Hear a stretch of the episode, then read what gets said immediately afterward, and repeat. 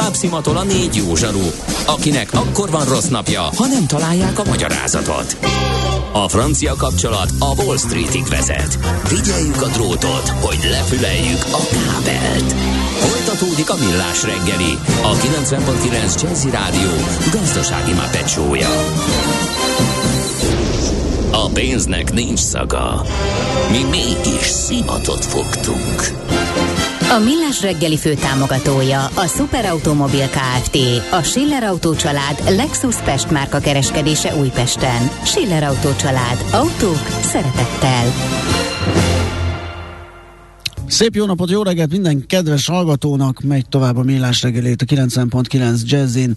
Október 10-én reggel 9 óra 10 perckor Kántor Endrével. És Gede Balázsjal. És 0630 20 10 909 SMS WhatsApp Viber számunk. Ez azt írja Morci, hogy Sri Lankáról Ray Bradbury, skifi író jut eszembe, a távközlési műhold megálmodója, aki ott élt. Én nem találtam ennek nyomát, de uh, elképzelhető, hogy uh, ott élt, írt és alkotott egy bizonyos időszakban. Aztán uh, ma nyelvtörésben utaztok? Jé, jé, pupidőszé, pupidőszón. A mostanit meg se keresem, ugye a Sri Lanka fővárosa volt, nem tudom fejből megismételni, puskáztam, megmondom őszintén, amikor próbálkoztam a kiejtésével. De igen, ez ma, ma ilyen, így jött össze, hogy...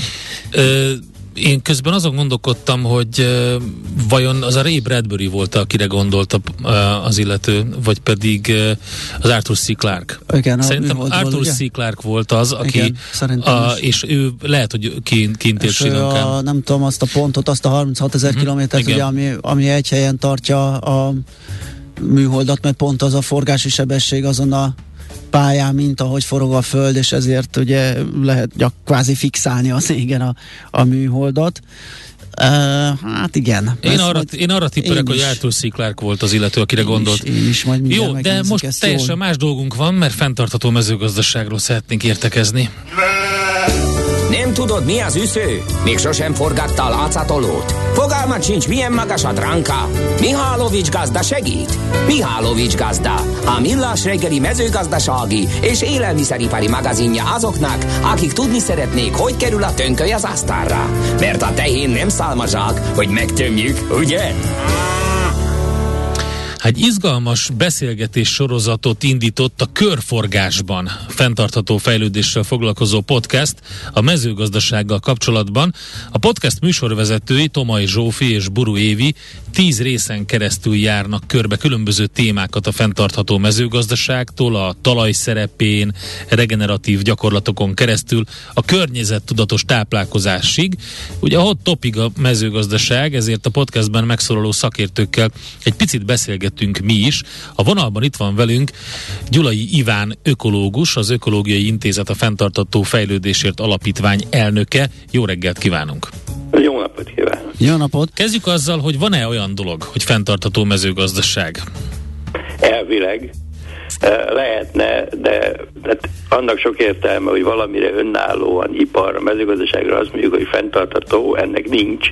Tudnélék a fenntartatóság az azt jelentené, hogy amit globálisan az egész emberiség felhasznál természeti erőforrásokat, az ne haladja meg a Földnek az úgynevezett tűrőképességét. Tehát ugye a tűrőképesség az azt jelenti, hogy Hát valameddig eh, használhatjuk a, a Földnek az erőforrásait, de ez csak a megújulás mértékén. És hogyha túl vagyunk eh, azon, hogy a, az a bizonyos ágazat, tehát például most a mezőgazdaságról beszélünk, képes lenne eh, megújítani a saját erőforrásait, akkor az már fenntarthatónak nem nevezhető. Tehát ma globálisan semmi nem nevezhető fenntarthatónak, a mezőgazdaság sem nevezhető annak.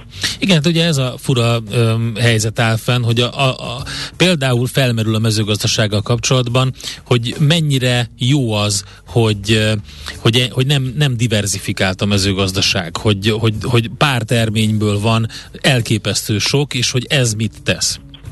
Hát eh, nyilvánvaló, hogy ez, ez nagyon rossz több szempontból is, egyrészt az emberi egészség szempontjából, ugye hiszen egy szűkebb táplálékspektrumot kapunk, de hát még ennél is rosszabb, hogy mi annak a minősége, és hát természetesen olyan szempontból sem jó, hogyha mi kevés növénynek nagyon sok helyet foglalunk el a bolygón, tehát csak hogy lássuk, hogy a szárazföldnek a 10%-a, tehát egy 1,6 milliárd hektár az, ami jelen pillanatban szántóföld, és ez ugye nagyon drasztikus hatással van ez az egész bolygónak a az egész bioszférának a fennmaradására.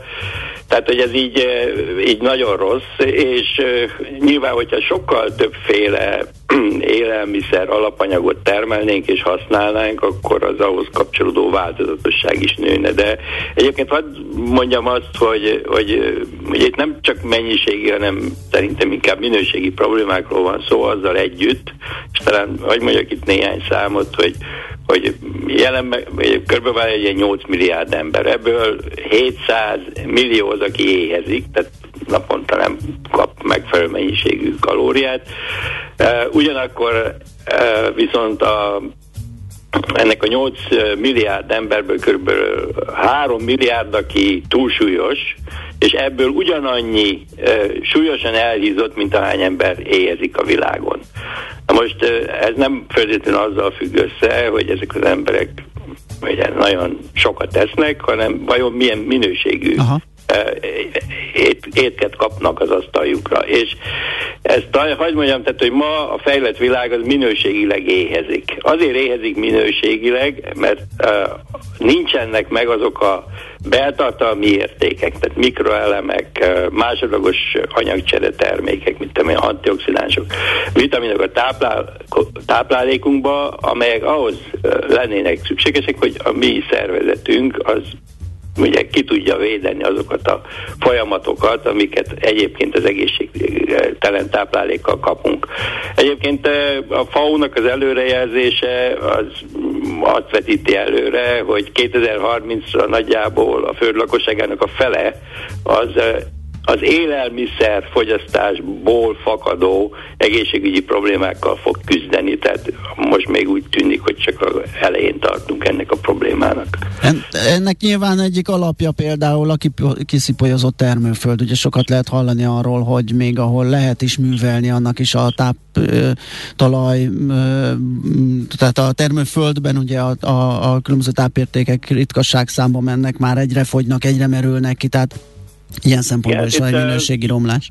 Igen, ez egy nagyon érdekes kérdés, mert hát e- elméletileg minden, ami ahhoz kell, hogy egy növény megteremjen, azt a talaj élet tudja biztosítani. Uh-huh. Most pontosan a talajforgatással e, csökkentettük le, mint egy tized részére azt az élővilágot, aki a talajban szolgáltat, ugye, és táplálja a növényeket, tehát feltárja a talajban lévő táp elemeket, hozzáférhetővé teszi e, a, a növény számára. És akkor ugye ezt a talajéletet lecsökkentettük. Tehát, hogy gondoljuk végig azt, hogy, hogy kell-e vajon műtrágyázni akkor, hogyha egy talajban tízszer annyi élet van, mint amennyi most egy szántóföldbe.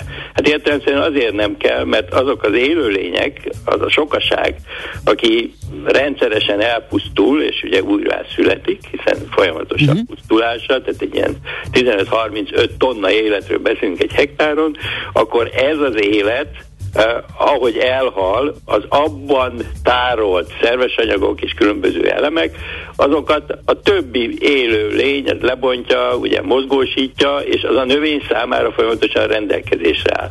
Nem beszélve arról, hogy a talajba olyan élőlények vannak, akik arra specializálódtak, hogy a növény számára feltárjanak tápanyagokat. Mert például ugye mindenki ismeri, hogy vannak úgynevezett pillangós növények, meg hát nem csak ők, akiknek a gyökerén vannak nitrogéngyűjtő baktériumok. Igen. Na most ezek a levegőből gyűjtik ki a nitrogént, tehát a, a egyik legfontosabb növekedést fokozó ugye, elemet, tehát a nitrogént, tulajdonképpen kivonják ezek a levegőből. Na most mi mit csinálunk? Azt csináljuk, hogy hát ez nem elég nekünk, mert akkor nem elég sok, meg nem elég nagy, meg nem elég, mit tudom én micsoda, és akkor mesterségesen elkezdünk műtrágyázni. Most a, a, a műtrágya elkezdi savanyítani a talajt, és akkor, hogyha ugye megnézzük, hogy mire van szükségük ezeknek, ennek az ingyen szolgáltató nitrogénkötő baktériumoknak, akkor azt fogjuk látni, hogy hát ezeknek nem jó a nagyon savanyú talaj, sőt, mit tudom én, egy szélsőséges négyes példánál abszolút mindenki elpusztul. Tehát, hogy, hát akkor még hogy, több nitrogént kell adni. Hogy az ingyen szolgáltatást lecseréljük egy olyan környezetszennyező és egyébként nagyon energiigényes szolgáltatásra, Ugye csak azért egyébként, és ez az én meggyőződésem, hogy hát, hát hogy csörögjen a pénz gyakorlatilag. Tehát nekünk semmi nem jó, amit a természet ingyen ad, mert akkor ez nem kerül pénzbe. De az létezik, hogy olyan egyszerű lenne a megoldás, hogy csak vissza kéne állítani ezt a korábbi vagy ezt a természetes, természet közeli módszertan? Én nekem az az egyetlen egy jó hírem van a mai nap számára, meg a jövő számára, hogy ez nagyon hamar regenerálható. Tehát oh. fel kellene hagyni a, a földnek a bolygatásával, tehát fel kellene hagyni, ki kéne vezetni minél hamarabb a szántóföldi gazdálkodást. Ennek ma alternatívái vannak, ennek a általam említett hatalmas szántóterületek ma körülbelül a 7%-át a világon ugye olyan eljárással művelik, ami nem talajforgatás, tehát ugye ezt direkt vetésnek nevezzük, tehát anélkül történik ez meg, hogy a talajt felszántanak. A, a, a romlás alfája az gyakorlatilag a talajnak a forgatás és felszántása. És figyelek, igen, a, amire nagyon kíváncsiak vagyunk, ugye, hogy ön, amit a gyakorlatban is képviselés csinál, ez a mély mulcsos gazdálkodás. Hát itt két nagyon amatőr agrárosnak sem mondható érdeklődő ül, úgyhogy erről semmit nem tudunk. Ez micsoda? Jó, tehát a, a, ugye most azért eddig a nagy játszmáról beszéltünk. Igen. Az én játszmám az egy nagyon pici játszma, mert az kertekre vonatkozik. Tehát én kifejezetten kertészkedési tevékenységgel foglalkozom, és ezt azt szeretném mindenkinek a figyelmét ajánlani, hogy uh, tehát mindenkinek lehetősége van egy nagyon kis darab földecske, mit tudom én, egy, egy 500, egy 1000 négyzetméterre való helyes bánásmód kialakítására, és én végül is a, a mindennapi embert, a kert tulajdonost szeretném támogatni abba, hogy visszatérjen a természet erejéhez, és a természet erejére támaszkodva, ne a vasra, ne a kapára, ne a műtrágyára, ne a növényvédőszerekre támaszkodva gazdálkodjon. Ennek semmi más előfeltétele nincs, mint az, hogy az ember elkezd utánozni a természetet, tehát ez a bizonyos mélymúlcsos gazdálkodás, amit én próbálok elterjeszteni, egyébként hál' Istennek nem is kis sikerrel ebbe az országba, ez arról szól, hogy ahogy a természet ősszel betakarja a talajt, ugye azzal szembe, hogy az ember felássa a kertjét, ez egész télére a talaj számára védelmet jelent, és a talaj tulajdonképpen ez alatt a kis puha, meleg, lágy takaró alatt a benne lévő élet az szépen fel fogja lazítani a talajt. Tehát anélkül, hogy ásni kellene, bármilyen lazítást kellene végezni, szépen évről évre, soha többé nem ásuk már innen a talajt, de minden ősszel gondosan, hogy a természet betakarja, mi is betakarjuk, és akkor innentől kezdve e, az ásás megszűnik, és ha megszűnt az ásás, akkor... Akkor megszűnt a derekfájdalom. már elnézést. Tehát, hogy akkor az élet visszatér a talajba. Igen. És e, ha az élet visszatér a talajba, akkor innentől kezdve az fog szolgáltatni, és nem nekünk kell a vízzel és egyébként. Tehát ebben a módszerben nem a jásás nincs, de nincs gyomlálás, hiszen az állandó takarás és az, az élő növényekkel való állandó talajborítás, az minimalizálja a úgynevezett gyomnövényeknek a számát, tehát innentől kezdve nem kell gyomlálni, nem kell kapálni. Hú, ez nem jó hangzik egyébként. jó hangzik. Jó igen. hangzik, és mi lesz a kártevőkkel? Igen, tehát ott akkor nyilván egy nagy élet van ott a Most takaró alatt. Én mondani, mert azt szoktam mondani, a kertben egyetlen kártevő van, az a, kár, az a kertész. minden rosszat, minden rosszat, azt mi hozunk a saját magunk fejére. Okay. Tehát azzal, hogy például elkezdünk permetezni, az, ami azt csináljuk, hogy tönkretesszük a növénynek azt a védelmi mechanizmusát, az első számú védvonal egyébként nekünk is, de minden növénynél az van, hogy egy négyzet centiméter felületen, a levélen, a rügyön, meg nem akarom felsorolni, csak értek, ez minden, van egy milliárd élőlény egy milliárd élőlény. Amikor én ezt lepermetezem, ezt az egy milliárd élőlényt, ugye akkor a felét elpusztítom, a, a, a másik fele azt mondja, hogy na, én ellenálló vagyok azzal szemben, amit te velem csináltál, tehát ők megmaradnak, felszaporodnak, és ugye tekintettel, hogy ők ellenállóvá válnak, én utána fokozhatom a méregfüggönyt, akkor se fogok semmit se elérni. Viszont, hogyha meghagyom ezt az egy milliárd élőlényt, tehát azzal, hogy soha nem nyúltam hozzá, nem permeteztem meg, akkor ugye ki tudod a befurakodni. Tehát ők maguk korlátozzák. Tehát a, az ökológiai gazdálkodásnak az az alapja, hogy sokféleség van a kertemben, sokféle növény, ahhoz sokféle élet társul, akár idézőjebbe bizonyos kártevők, de ezek korlátozzák egymásnak a létét, a jelenlétét. És nem tud olyan tömegesség lenni, hogy azok komoly kárt okozzanak. És én ezt egyébként nagyon egyszerűen érem el, tehát az én kertemben nem ágyások vannak, nem sorok vannak, nem az van, hogy, hogy van egy ágyás burgonya, meg egy ágyás répa, meg egyébként, hanem ős káosz van. Tehát mindenki van mindenütt, a répa. Hát az én kertemben is az van, de szerintem a magáé biztos sokkal jobb, jobban, jobban terem, mert azt akartam mondani, hogy egyszerűen hangzik, de az én ős káoszom az egy pusztító. Szóval az a helyzet, hogy meg lehet ezt tanulni valahol?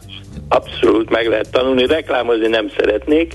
Tehát a mi uh, intézetünk uh, itt Gömörszőlősön, illetve az én kertem a Szulafilmben, ezt már nagyon sokan ismerik, és hát mi minden hétvégén gyakorlatilag ezzel kapcsolatos képzéseket tartunk itt, és azon túl pedig hát rengeteg látogató jön, akár hétköznap is, és hát igyekszünk ezt a nagyon erősen növekvő igényt kiszolgálni. Még egy kérdés visszatérve a beszélgetésünk elejére, akkor ez gyakorlatilag nem ültethető át nagyba a teljes agráriumra, az abszolút... Ez nem ültethető át, ez egy kertészeti módszer, de ha arról beszélgettünk volna, hogy mi az alternatíva a nagyba, akkor arra is van alternatíva. Azt még mindenképp szakítunk erre időt. Jó, tehát ugye tettem is róla említést, hogy a világ termőterületének a 7%-án már direktvetéssel dolgoznak, eh, ami azt jelenti, hogy a talaj bolygatása nélkül gyakorlatilag egy direktvetőgép segítségével a megfelelő mélységbe helyezik el a talajba a magot. Most persze akkor valaki megkérdezheti, de hát akkor hogy lesz laza a talaj? A talaj, talaj úgy lesz laza kétféle módon. Az egyik az, hogy Ugye van olyan módszer, amit úgy hívunk, hogy mulcshagyó direktvetés, tehát magyarul az a zöld tömeg, eh, amit az ember nem használ, tehát például hogy a gabonát eh, learatta, mi kell neki a mag, de a szalmát ott hagyja, a növényi részeket ott hagyja, eh, ez a talaj felszínét ugye betakarja, tehát mulcsozza, és a fő termény után pedig még direkt úgynevezett takaró növényeket fog elültetni, többfélét, és ez is mulcsként működik. Még ennek vannak ennél ökológiailag sokkal jobb megoldásai is, azokat élő mulcsnak nevezzük, az pedig azt jelenti, hogy a fő vetemény növény, tehát például mondjuk egy őszi búza, abba még ősszel ugye alávetnek például valamilyen pillangós, vagy pillangós mag keveréket, és amikor az aratás megtörténik, akkor ugye az addig alászorult pillangós növények már rögtön ott vannak, de nem marad ki két hét, három hét, nem tudom, ameddig ugye a takaró növények kikelnek a, a vetés után. Tehát egy folyamatos borítás van, egy úgynevezett folyamatos ökoszisztéma szolgáltatás van, ami nagyon fontos. A másik, amit mindenkinek szeretnék figyelembe, hogy ez még kevés, tehát uh, itt uh, a másik hatalmas nagy probléma, hogy ugye óriási nagy táblaméretek vannak, ahol nincs egy fasor, nincs egy bokorsos semmi. Tehát ugye az agrárerdészeti rendszerek az szerintem a jövőben teljes mértékben megkerülhetetlen, tehát az, hogy például, hogyha elképzelünk egy szántóföldet, akkor is fasorok közé van szorítva az a szántóföld sáv, ahol valaki gazdálkodik, persze no, tehát ugye direktvetése, tehát ezt többé ne nevezzük szántóföldnek. Tehát a gabona termőföld, vagy a növénytermő terület, az fasorok között, vagy bokorsorok között van. Azért, hogy árnyékot adjanak, azért, hogy a fák párologtassanak, ugye, és ha párologtat, akkor hűt. Tehát a jövőben elkerülhetetlen az, most nézze, az a helyzet, hogy e, tehát mindegy, hogy milyen okból, de globális felmelegedés van. És senki ne gondolja azt, hogy, hogy ez majd ilyen varázspálca, vagy varázsütés szerint véget ért. Tudni, ha megnézzük az idei asszályt, akkor nagyon jó rámutat arra, hogy Itt arról van szó, hogy a melegszik a levegő, de akkor, ha melegszik a levegő, akkor a magasabb légrétegekben is melegebb van, és ugye, ahogy felszáll a pára, és mivel a meleg levegő sokkal több vízgőz traktároz, ezért az a vízgőz nem fog kicsapódni, ugye mert ott a magasabb rétegekben is melegebb a levegő, de neki hideg felület kéne ahhoz, hogy kicsapódjon. Tehát a pára elkezd halmozódni globálisan a levegőbe, és ennek az a következménye, hogy tekintettel arra, hogy az egyik legjelentősebb, és erről nem nagyon beszélnek, üvegházgáz, az maga a vízgőz, tehát a megnövekedett üvegházgáz az így pozitívan visszacsatol a felmelegedéshez. Tehát minél több nem kicsapodó vízgőz lesz a légkörbe, és minél melegebb van, annál több lesz, annál kevésbé fog csapadék hullani. Tehát itt, eh, itt az emberiség sajnos nagyon vesztésre áll, és az a helyzet, hogy ezt a jó hírt, amit mondtam, hogy igen, ezek a földek regenerálhatók, hogyha ökológiai szemmel nézzünk rájuk, és úgy is viselkedünk velük, akkor azért lenne remény. De itt nagyon-nagyon az utolsó pillanatokban vagyunk, tehát itt már nem lehet halogatni. Szóval nekem például most az a félszem, hogy most az idén a száj volt, és most mindenki megijedt, de a jövőre nem lesz a száj, simán elfelejti. Aha, Tehát ugye igen, most azt látjuk, hogy tíz évből négy a szájos. Csak hát nem volt ilyen mértékű, de egyébként tíz évből négy a szájos. Hát nagyon izgalmas téma, ez ezt nagyon sokáig hallgatnánk és beszélgetnénk, de sajnos ennyi hát, fért bele, úgyhogy... Igen, köszönöm szépen. Mi köszönjük, hogy a rendelkezésünkre állt. Így van. Szép napot kívánunk, minden jót. Maguknak is a legjobbakat és a kedves hallgatóknak is, minden jót. Minden jót. Gyula Ivánnal, ökológussal, az Ökológiai Intézet, a Fentartató Fejlődésért Alapítvány elnökével beszélgettünk, és akinek ez kevés volt, és bővebben érdekli a téma, az, ahogy az elején is elmondtuk, akkor hallgassátok meg a Körforgásban. Ez a címe a podcastnak. Ez a szokásos streaming felületeken, Apple-on, Spotify-on, Google-on elérhető, úgyhogy ott azt hiszem több mint egy órát beszélget Tomaj Zsóf és Buró Évi, például Gyula Ivánnal is. Mihálovics gazda most felpattant egy kultivátorra, utána néz a kocaforgónak, de a jövő héten megint segít tapintással meghatározni, hány mikron a gyapjú. Hoci a pipát meg a bőrcsizmát. Most már aztán gazdálkodjunk a rézangyala. Tőzsdei és pénzügyi hírek a 90.9 jazz az Equilor befektetési ZRT szakértőjétől. Equilor, az év befektetési szolgáltatója. És itt van velünk Török Lajos vezető elemző. Szia, jó reggelt! Jó reggelt, köszöntöm a hallgatókat. Hát a pénteki csendes forgalom, meg a mai Kolumbusz nap, nem tudom ennek az elegye mit produkál itt uh, részidős forgalomban nálunk. Hát, ha csak a forgalomadatot nézzük, akkor 647 millió forintnál vagyunk. Most ez nyilván nem kiemelkedő, de volt már ennél nyugalmasabb nap is ilyen szempontból pici mínuszban 0,4%-os csökkenés mutat a Bux Index 39.393 ponton kereskedik, és eléggé divers a kép. Az OTP fél százalékos mínuszban 8120 forint, amíg a Ritter több mint 1%-ot esett 7775 forint, egyébként ebben a két papírban messze a legmagasabb a forgalom. Harmadik helyen kullog a MOL, viszont ez zöldben van, 2576 forinton 0,2%-ot emelkedett, a Telekom minimális forgalom mellett viszont fél százalékos pluszban 293 forinton, úgyhogy megyes a kép. Richterek is így gyengékedik ma. Európában egyébként mi, mi új? Ez a buxban, ez, ez most plusz vagy mínusz? Mit mondtál? Bocsánat, egy pici mínusz, igen, 0, Pici mínusz. Ez, aha, Európához, ez, ez, Európához képest ez milyen teljesítmény, ott mi történik? Mm. Tehát a Eurostox pont ugyanezt csinált is 0,4%-os mínusz. A DAX érdekes, ugyanis a reggeli órákban, amikor idézőjelben elkezdtem a munkát, akkor még több mint 1%-os mínusz volt, ehhez képest most nullára visszakorrigált. Az idő, idézőjelben munkát, vagy idézőjelben elkezdted? Nem, nem, nem, nem, most úgy értem az idézőjelben, tehát, hogy amikor reggel hétkor megnéztem a mobilomra először, hogy hogyan nézzünk így a határidős piacokon, nyilván ugye akkor az mert akkor még csak a Igen. mobilon megnézi gyorsan a számokat, e, utána majd később nyilván beleveti magát rendesen a munkába, tehát tényleg nullába vagyunk, most éppen 0,2 pontos mínuszban vagyunk, de előbb voltunk 0,5 pontos pluszban, tehát tényleg a DAX semmit nem csinál, és hát a fekete leves idézőjelben a forint ismét oh. sajnos. Itt a dollárral szemben történelmi mélypontok mélypontokat követnek, 438 forint és 66 fillér az egy dollár. Igen. Na. Az előbb, amikor néztem, még pont 438 0 0 ba voltunk, és pont miközben... Pár hónap volt, hogy, hogy 270-280 forint volt a dollár. Hát az már inkább több, mint egy év. De, de az igen. pár hónap. Az jó, hát, hét pár hónap. Igen. Jó pár hónap, igen, de nem, hát én, én arra emlékszem, hogy 2008-ban először volt az Egyesült Államokban, akkor 150 forint Na jó. volt az árfolyam, tehát... Igen, igen. lehet rá tromfolni, de az a baj, hogy a tempó az, az, az szédik. Az nagyon, igen, ezzel egyetértek, hogy ez nagyon nagy probléma, hogy ilyen gyorsan, és persze hát az eurósnál is azt látjuk, hogy most ismét a 0,97 felé vettük az irányt, és ez azt jelenti, hogy gyakorlatilag az euró sem nagyon tudja tartani magát a dollárral szemben. Egyébként az euróval szemben se néz ki szépen a forint 426-47 most a keresztárfolyam, tehát azért itt is azt látjuk, hogy elég nagy a negatív mozgás, hogy reggel kijött ez a külkereskedelmi adat, és hát kicsit gyengébb lett, mint azt várták, de hát ha az ember őszinte, akkor olyan sok jóra nem számíthatott.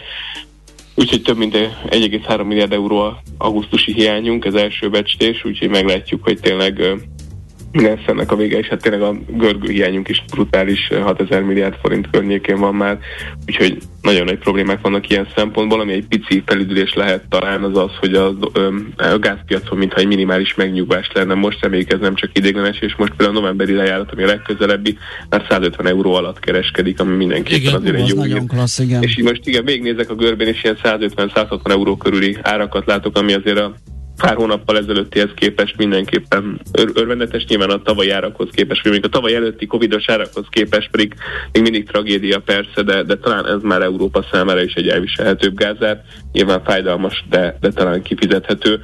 Inkább itt ugye voltak ilyen problémák, hogy itt tényleg egy elszállna a piac, és teljes uh, kilövést lenne, talán lekopogjuk még, mert nem szabad semmit kérni, de talán ez elmarad. Oké, okay, köszönjük szépen! Jó, jó munkát, szép napot! Köszi, szia, jó szia. hetet nektek, sziasztok! Török Lajos vezető elemzővel beszélgettünk. Tőzsdei és pénzügyi híreket hallottak a 90.9 jazz az Equilor befektetési ZRT szakértőjétől. Equilor, az év befektetési szolgáltatója. Volt már olyan érzésed, hogy megtaláltad a választ? Aha, aha, aha. Heuréka élmény. Jövőkutatás a millás reggeliben. Csak jövő időben beszélünk.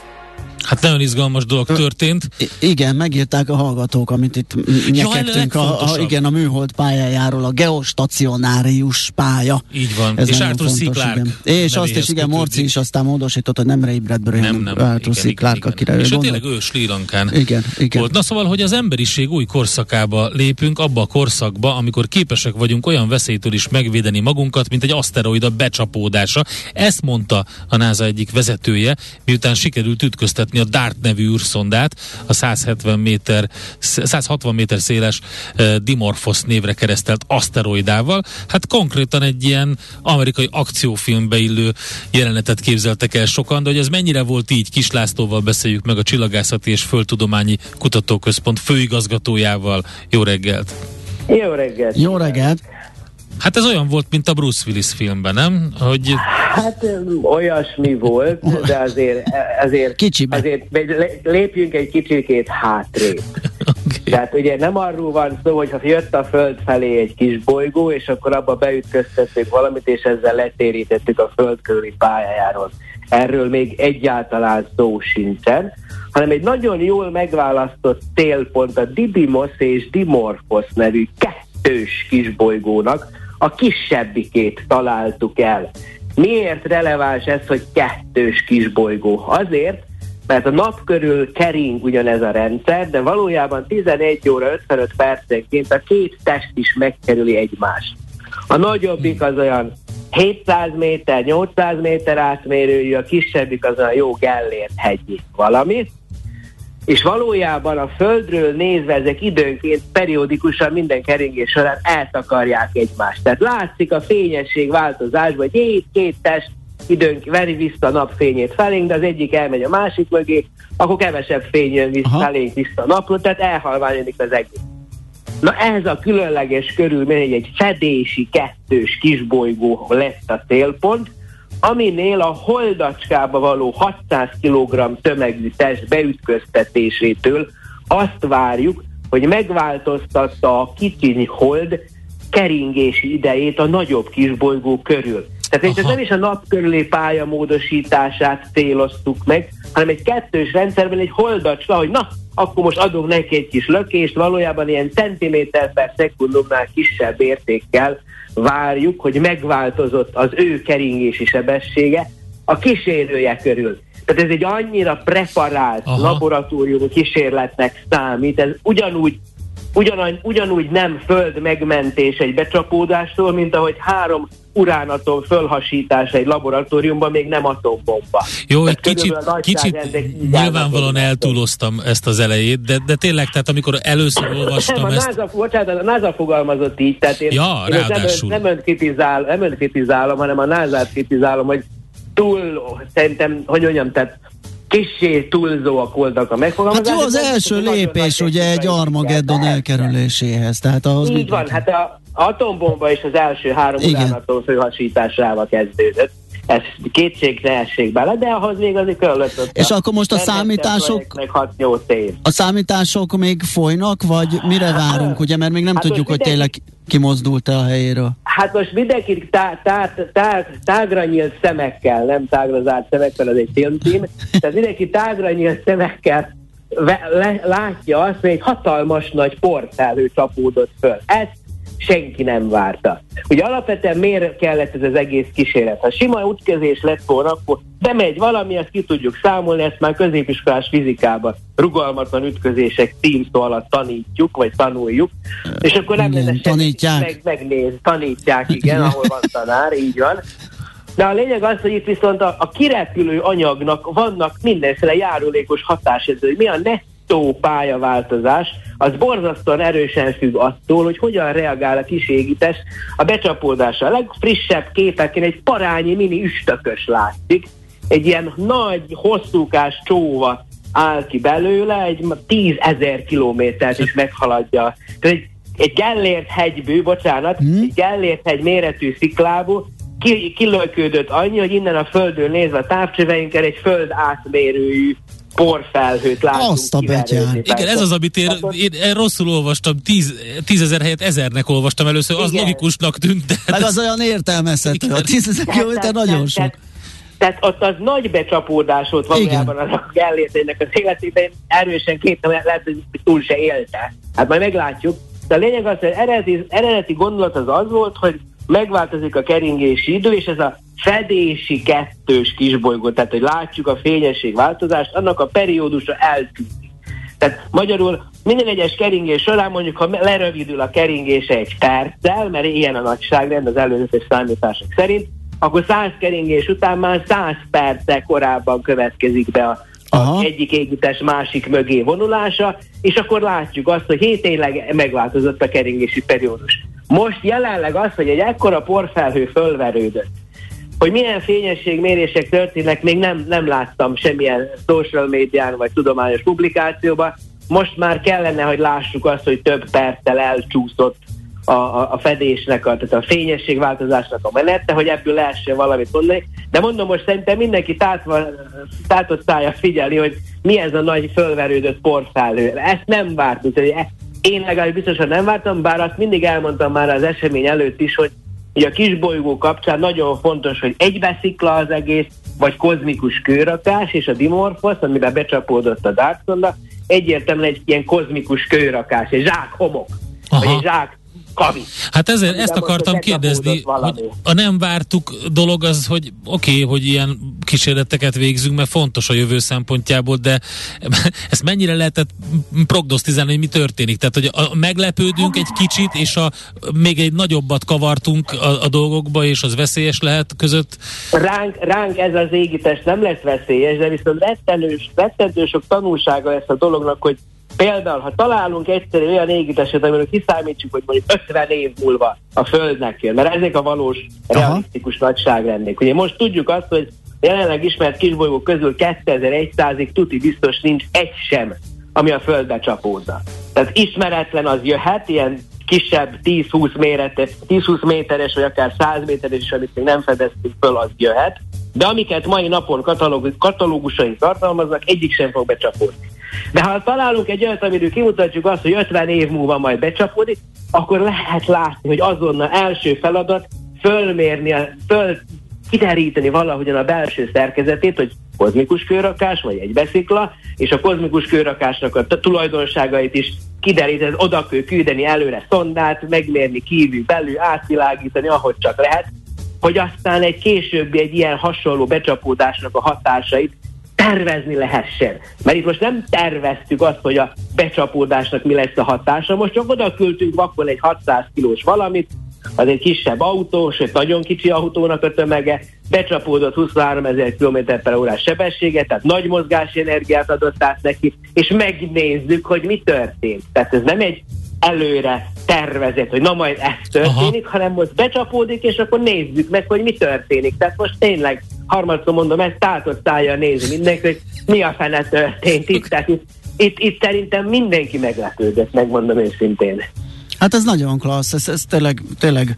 És, és valójában igen, ez egy nagyon fontos dolog, hogy azt kell megérteni, hogy a kozmikus védelem, a Föld kozmikus védelme az egy fontos dolog, mert egy ilyen 100 méteres test, ha becsapódik, és ezeknek a száma még akkora a becsült szám, hogy, hogy még nagy részüket nem ismerjük, hogy egy ilyen városméretű területen, sőt akár félországi méretű területen is képes problémákat, tehát tényleg kozmikus katasztrófát okozni. Tehát, hogy el tudunk-e téríteni a Földtől becsapódásra vezető pályán, vagy Földbe való becsapódásra vezető pályán, vagy égítés, ez egy kritikus információ, és nem az a megoldás, hogy megsemmisítjük, mert, mert az, ha mondjuk fölrobbantjuk, de ugyanúgy, ugyanazon a pályán jön felénk, az gyakorlatilag nem változtatunk semmit a végeredményen. El kell kerülnünk az ütközést. Hogy az autóknál is ugye hiába van a, a sofőrt védő ilyen fölfúvódó mi a franc, nem gumidő, hanem az a másik, a lufi, nem, hogy kipattan, és akkor védi az ember. Nem az a cél, hogy úgy éljük túl az ütközést, hanem hogy ne legyen ütközés egyáltalán. Pontosan, pontosan. Igen, nem sokat javítana a helyzeten, hogyha egy ilyen tízezer kilométer hosszú ilyen, ilyen, ilyen, ilyen törmelék cucc minket. beszórna igen. minket itt, azért az nem hiszem, hogy túlélné a Föld. Igen. Oké. Okay. Jó. Hát az biztos, hogy... Nagyon sok, nagyon sok érdekes dolgot látunk most. Ugye jó, jó helyen van egyébként, nyilván ez is by design, mondja a művet francia, tehát így lett megtervezve. Ugye a Hubble távcső is, a, a James Webb távcső is tudja nézni az eseményeket. Hogy nagyjából opozíciós pont környékén van, tőlünk 11 millió kilométerre történt, és lassan távolodik, de, de nem vészes, és a földi távcsövekkel is. Most éppen jön fel az észak égre, telihold elmegyünk piszkészető is meg fogjuk nézni, hogy na, mit látunk ebből a vacakból, de tegnap éjjeli képeken tényleg ilyen nagyon szép kis ilyen porcsóvá nőtt ki az egészből, oly, oly mennyiség anyag ledobódhatott, ami szerintem mindenkinek az előzetes várakozásait fölülmúlja. Óriási. Hát nagyon izgalmas történet. Nagyon, igen, úgyhogy majd követjük Köszönjük is. szépen. Köszi szépen, szép napot kívánunk. Szívesen máskor, és viszontalásra. Viszontalásra. Kis Lászlóval a Csillagászat és Földtudományi Kutatóközpont főigazgatójával beszélgettünk. Keuréka élmény, a millás reggeli jövőben játszódó magazinja. Mindent megtudtok. Majd. Hát figyelj, um, Tibor megalapította a hagymás emberdíjat, ugye nemrég beszélgettünk, hát nem emlékszem a nevére, ugye Makói hagyma ter- igen, ter- igen, termesztővel, igen, és eszméletlen jó, ahogy beszélt, ahogy uh-huh. amilyen lelkesedéssel, és most Gyula Ivánnak kiosztotta Tibor a hagymás emberdíjat, eszméletlenül lekötötte, tetszett neki pedig a tizedik emeletre születtem, földes muskátli ládá, földet muskátli ládában láttam csak, írja ő. Úgyhogy hát...